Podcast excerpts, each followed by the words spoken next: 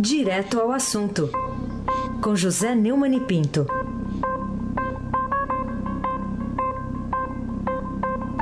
Oi, Neumani, bom dia. Bom dia, Raíssa Abac, o craque. Bom dia, Carolina Ercolim, Tintim, por Tintim. Bom dia. Bom dia, Almirante Nelson e o seu pedalinho. Bom dia, Diego Henrique de Carvalho. Bom dia, Moacir Bias. Bom dia, Clã Bonfim. Emanuel Alice Isadora.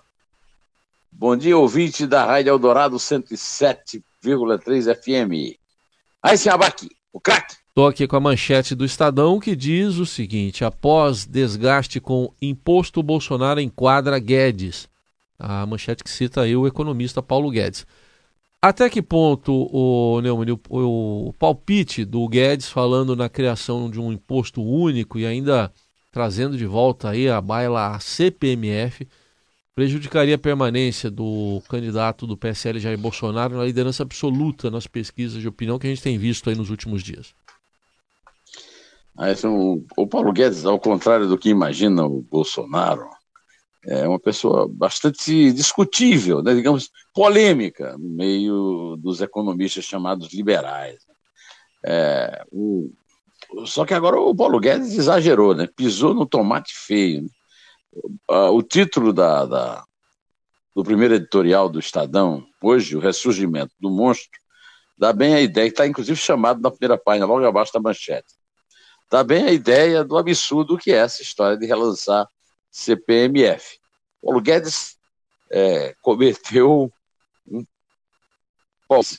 e o vice também, na, na, manchete da política do Estadão, fala também, inclui o, o vice, o general Mourão, é, que é o rei da pataquada, o rei do palpite infeliz, é, também nas agruras que o, o, o Bolsonaro está sofrendo lá no hospital.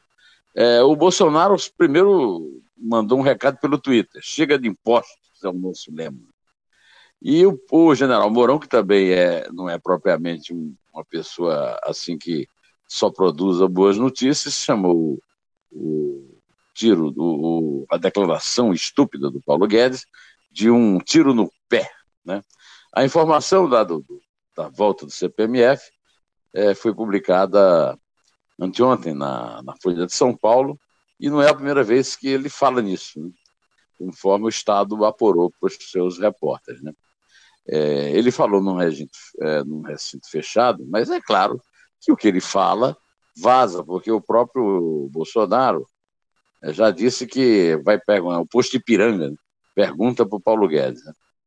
É, não vai ser fácil né, para o Bolsonaro segurar os seus palpiteiros, né? É, altamente nocivos à causa dele, na é verdade. Ah, de qualquer maneira, ele continua firme na pesquisa da Datafolha, publicada hoje, essa madrugada, divulgada logo depois de meia-noite, mostra com 28 pontos na frente de todos e, pelo visto, o palpite infeliz do Paulo Guedes não é, modificou muito o ânimo do eleitorado é, em relação ao favorito aí da pesquisa. Carolina Ercolim, tintim por tintim, Monique, queria falar contigo sobre o inquérito é, da Polícia Federal na investigação da facada uh, do candidato Jair Bolsonaro, do PSL. O que dificulta uh, e, por enquanto, impossibilita um inquérito frio né, da, da Polícia Federal se a autoria do crime por parte de Adélio Bispo de Oliveira é mais do que notória, hein? Carolina, realmente o Brasil é um país esquisito. É, primeiro, há uma dificuldade de constatar o óbvio. A facada contra o Bolsonaro não se limita ao, ao campo pessoal, é, uma, é, é, é, um atentado contra a democracia. O, o Bolsonaro ele pode ter todos os defeitos do mundo, e até tem muitos, mas ele tem todo o direito de se candidatar e quem quiser votar nele tem todo o direito de votar nele. É, não pode vir um sujeito aí do nada e, e meter a faca na, no ventre dele. Agora, a, o, que haja uma certa tentativa de esvaziar politicamente por parte dos candidatos, tudo bem. Agora, até agora, a Polícia Federal é, uma coisa que parece tão simples de investigar, não deu uma resposta. Só quem fala é o Raul Jungmann, que é o ministro extraordinário. Eu diria que ele é extra, extra, extraordinário, né? É, é que fala e só fala platitudes e bobagens. E apareceu um novo personagem agora, que é o, o chefe da Polícia Legislativa, da Câmara, que, diante da notícia publicada pela Andresa Mataus, na coluna do Estadão, Andresa Matais, na coluna do Estadão, é, mandou fazer uma investigação e concluiu rapidamente uma história, rapaz, de um absurdo atroz. Né? Ele abriu a, a investigação é, na terça-feira, né? E o tal do Paul, Paul Pierre Dieter, pode, o chefe da polícia, esse nome lá na Câmara? Pois é. O caso foi elucidado. O, o, o... Contou uma história o seguinte: um funcionário acessou o sistema para checar se havia alguma informação de que o autor da facada já teria estado no Congresso anteriormente. Como o caso teve grande repercussão na mídia, o funcionário quis fazer essa busca, mas acabou registrando o nome de Adélio no sistema quatro horas depois do fato. Olha, isso aí, o meu neto de, cinco, de quatro anos, ele está morrendo de rir com essa versão. Esse diretor é um idiota, coitado. Tinha que ter sido demitido só por ter dito isso, porque ele mostrou que o sistema de registro de passagem na Câmara é absolutamente fictício. Né? O funcionário chega, intervém, ninguém sabe quem é o funcionário, ninguém sabe por que é que ele fez isso, ele não foi chamado a se explicar, e nada nesse caso está é, sendo líquido e certo. Né? Além disso, a Câmara registrou outra entrada do agressor no prédio em momento anterior. Ele teria visitado a casa em 6 de agosto de 2013, mas até hoje, ninguém contou para onde ele foi, segundo a Naira Trindade, lá do, que é da equipe da Andresa eh, no, na coluna do Estadão. Olha, se tivesse governo nesse país, se tivesse polícia, se a Polícia Federal fosse mesmo à altura da boa fama que ela tem, isso já estaria resolvido há muito tempo. Tudo esclarecido, o que é que ele foi fazer em 6 de agosto lá, o, o, que história é essa desse funcionário, e essa versão completamente estapafúrdia desse tal aí, Pierre, não sei das quantas, né? Pelo amor de Deus, se abaque o craque. Historinha para boi dormir, essa aí, historinha meio estranha mesmo. Ô, Neumann, outro assunto aqui. Historinha para manter o boi insone. Né? É, é isso aí. outro assunto aqui para gente tratar é do Ibope, né, que foi divulgado anteontem, que deu Ciro Gomes do PDT como praticamente fora da disputa por um lugar no segundo turno da eleição preferencial. Especialistas que a gente ouviu que dizem que ainda ah, não está totalmente definido, mas ele está bem atrás do Haddad, né, do PT, 19 a 11. E o Datafolha de hoje, que você citou, de madrugada, registrou empate técnico entre os dois, 16 a 13 para o Haddad. O que, que lhe parece para essas duas pesquisas aí? É, o Datafolha que foi divulgada é, nessa quinta-feira, hoje, né? meia-noite e pouco, mostra que o Jair Bolsonaro do PSL mantenha a liderança na disputa. É, ele tem 28% das intenções de voto. Agora, a novidade que ele traz em relação ao Ibope, né, é como você lembrou, o Ibope mostrou uma subida espetacular. É, o Ibope né, do Estadão e da Globo, uma, uma, subida espetacular do Fernando Haddad, é, incorporando né, o voto do Lula, chegando a 19 pontos percentuais, o que ainda, aliás, está meio longe do, do tradicional terço de votos que a esquerda e o PT têm. Né? De qualquer maneira, a, a, surpresa é que, é, de fato, ele, o, o Haddad também cresce na, na pesquisa Datafolha. Né? Ele teria crescido 3 pontos percentuais e chegou a 16% das intenções de voto. E está em tecnicamente empatado com Ciro Gomes, que ficou estagnado em 13%. Então, é bom lembrar que, que o, o, a pesquisa Ibope constata que o Ciro Gomes está estagnado, mas não está fora do, do páreo, porque ele está empatado tecnicamente e o, o Haddad não subiu tanto no Datafolha quanto subiu no, no Ibope. Olha, é, é o caso de perguntar a, ao Ibope e à Datafolha que é a diferença que se registra, se aliás ninguém registra na rejeição, e isso é muito importante na eleição do dois turnos, agora está se registrando também na preferência. Ah, eu não participo dessas teorias conspiratórias de manipulação de pesquisa, mas que os institutos precisam explicar diferenças assim, precisam, porque, afinal de contas, eles vivem, eles são empresas que vivem desse tipo de informação, e essas informações encontradas não fazem bem a reputação deles. Carolina Ercolim, tintim por tintim. Muito bem, Neumani. Queria falar também sobre Sérgio Moro. Ele fez uma constatação é, sobre Lula, dizendo que o petista está se refugiando na condição de vítima de imaginária perseguição política. Você acha que isso pode prejudicar ou ajudar os planos da defesa do petista de tirar os processos é, que tem Moro à frente, né? Na, na, na, no, juiz federal Moro à frente, portanto, com o ex-presidente Lula? É, é, o, que o Moro disse é absoluta verdade. O Lula não é apenas que o Lula prefere refugiar-se na condição de vítima. A condição de vítima da imaginária perseguição política é a própria, o próprio centro da, da natureza, da estratégia do PT e da esquerda nesta eleição presidencial. Né? A história da, da, da, perseguição política do Lula já alcançou o mundo, ganhou repercussão internacional, mas o Moro tem toda a razão quando diz que o Lula teria, a defesa do Lula, né? teria de se dedicar a esclarecer os fatos concretos e contribuir com a elucidação da verdade, mas prefere apelar para a fantasia da perseguição política.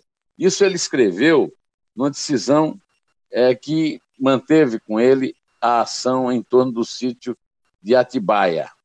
As determinações de Moro foram enviadas por ele à ministra Carmen Lúcia, do Supremo Tribunal Federal, que não é mais presidente, o presidente agora é um vassalo do Lula, o Dias Toffoli, e a Carmen Lúcia é que é agora a relatora da ação em que Lula tenta, no STF, é tirar do juiz a ação do sítio de Atibaia. Né? É, é, que a Carmen herdou os processos de Toffoli, que sucedeu a, a, a, ministra na presidência do STF. Né?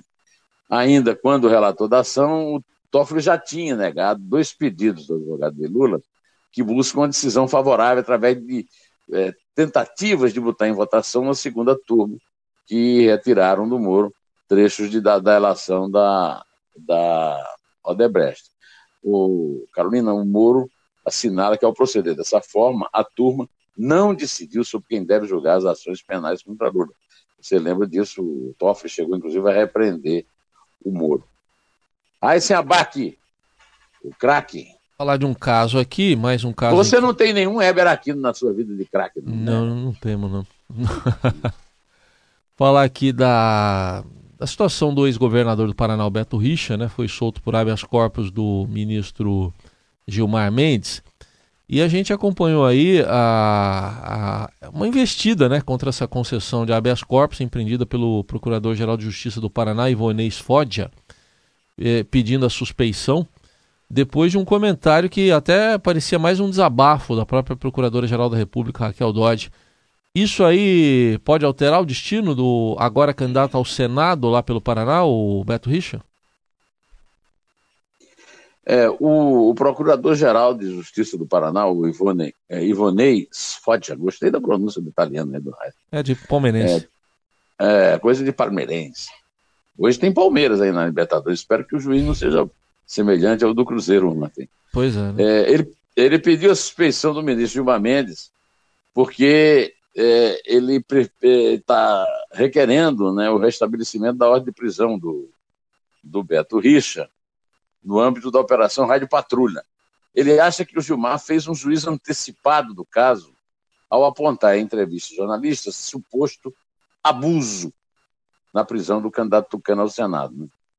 Essa manifestação dos Fódia é também suscrita pelos procuradores Rodrigo Reinier Chaman Guimarães da Coordenadoria de Recursos Criminais, e Fábio André Guarani. E ainda pelo promotor Rodrigo Leite Ferreira Cabral. Né? Isso foi enviado na anteontem, mesmo dia em que a Raquel Dodge apelou contra a decisão de Gilmar. É, ontem foi inclusive noticiada a frase é, da, da Procuradora-Geral, é, que disse que sempre que um preso temporariamente entendesse que sua prisão foi uma condução coercitiva disfarçada, iria provocar o relator da ADPF 444 a revisar o decreto prisional. O relator é o Gilmar Mendes. E segundo ainda a Raquel Dodge, sempre que o relator, ainda que reconhecendo a ilegitimidade do pedido, entendesse que a prisão representa constrangimento ilegal, concederia habeas corpus de ofício. Em outras palavras, caso a decisão agravada não seja revertida, o relator da DPF 444 será doravante o revisor direto e universal de todas as prisões temporárias do país. A frase é engraçada. A Raquel foi nomeada pelo tema por indicação do é, Gilmar e, portanto, ela é mais forte e vale até mais, viu, Carolina Corim? Tintim por tintim. Hum, entendi. Bom, queria falar também contigo sobre a absolvição por 4 a 0 do senador Renan Calheiros pela segunda turma do Supremo. Você acha que isso não desautoriza, ao seu ver, as esperanças do procurador Deltan Delagnol, que é o coordenador da Lava Jato, de que a substituição da turma de Dias Toffoli por Carmen Lúcia altere, de fato, de alguma maneira, a vocação de chave de cadeia do, do, do colegiado? É. O, ontem, o, o Dallagnol disse que a expectativa uh, dos procuradores é que esses placares sejam invertidos a favor da Lava Jato lá no, na segunda turma. Só que eu quero lembrar, como você faz bem aí, Carolina, que é 4 a 0, não foi 5, né? Ou seja, a Carmen Lúcia não compareceu ao julgamento do Renan. E é interessante que isso tenha acontecido com o Renan, viu? É, a absolvição do Renan por 4 a 0, ela me lembra que o Renan, durante muito tempo, presidiu o Senado e, nessa condição, presidiu as sabatinas que aprovaram os ministros do Supremo que estão aí soltando todo mundo, incluindo é, não Gilmar Mendes, mas outros desses ministros aí e, que o, gozaram, é, vamos de beneplácito né, do, é, do Renan à época em que ele presidiu o Senado. Será que tem alguma coisa a ver com outra? Fica a pergunta no ar, é, Abac, o craque. Vamos falar de mais um recorte aqui da pesquisa do Ibope. É, qual a importância para a história da República da divulgação feita ontem da pesquisa do Ibope sobre a preferência de votos no estado do Maranhão? É uma coisa cabeludo. Maranhão é um negócio cabeludo, né, bigodudo? É. Flávio Dino, do PCdoB, o governador, passou de 43% para 49%. Na pesquisa do Ibope, está na prática reeleito no, no, primeiro turno, se a pesquisa se confirmar. Né? Rosiana Sarney auxiliou de 34% para 32% e parece fora do páreo. Ou seja, é o caso de se dizer vai, vai, Sarney. Você acha? Seria, Carolina? Ercolim, tintim por tintim. Hum. Ô, Neumani, queria ainda falar contigo sobre a, a lambança, digamos assim, da arbitragem eletrônica associada ao juiz de campo, acha que poderá desmoralizar o VAR lançado na Copa do Mundo, no jogo do Cruzeiro, também nas quartas de final da Libertadores da América, ontem lá no estádio do Boca Juniors, em Buenos Aires? O Cruzeiro foi seriamente prejudicado pelo juiz Heber Aquino, que é quem toma a decisão final, que atendendo a, uma, é, a um chamado do VAR, né, é, considerou como agressão uma cabeçada de jogo né, do zagueiro Dedé com o goleiro Andrada do Boca Juniors no segundo tempo, o que possibilitou é, a, o segundo gol do Boca Juniors. É, eu acho que também o segundo gol do Boca Juniors foi bastante facilitado pelo técnico do Cruzeiro, o Mano Menezes. Então vamos por partes. Primeiro, a culpa do Brasil ser. É, o Brasil sempre foi fraco na Comebol, aí a, a Libertadores sempre foi um problema para os clubes brasileiros, mas os clubes brasileiros ganharam ultimamente bastante Libertadores, então não vai ser um erro desse que vai evitar, por exemplo, que o próprio Cruzeiro pode ganhar de 3 a 0 ou 2 a 0 e o Fábio segurar apenas lá em, e de qualquer maneira ainda tem o Palmeiras e, e o Grêmio que está muito bem, ganhou de 2 a 0 fora do Clube Atlético Tucumã ontem, né? A primeira coisa é essa. A segunda coisa é que esse agravamento, esse acirramento das arbitragens contra o Brasil se deve ao presidente da CBF, um panaca absoluto chamado Coronel Nunes, que é, pensava que o voto dele era secreto no ar e terminou votando contra o que foi combinado por todo mundo, inclusive pela CBF, na, lá na, na, na, decisão da Copa do Catar. Aliás, desculpa, dos Estados Unidos, do México e do Canadá. E a terceira coisa é que o Cruzeiro participou é, da lambança quando o, o, Mano Menezes achou que poderia manter o time como estava, depois da expulsão, com 10 em, pleno, é, em plena bomboneira, e não substituiu na hora que tinha que ter substituído o, o Dedé pelo Manuel, mantendo o, o, Henrique, que é um volante, na posição de zagueiro central, num jogo em que ele está com 10. O erro do Mano foi grave e pode custar a, a, a classificação do Cruzeiro agora. A, a, o fundamental nisso tudo é que o VAR, que foi lançado na Copa, foi completamente desmoralizado, mostrando que depende sempre de interpretação humana. E a interpretação humana, é, no caso da, da, da Libertadores na Argentina, ah, meu amigo, contar com ela é muito difícil. Bom, já me meti em Seara, que não é minha, né? É do Robson Morelli, hum. é do Rafael e tal. E então está na hora da, da Carolina Ercolim fazer a contagem do meu knockout. Vamos lá. É três. É dois. É um. Em pé.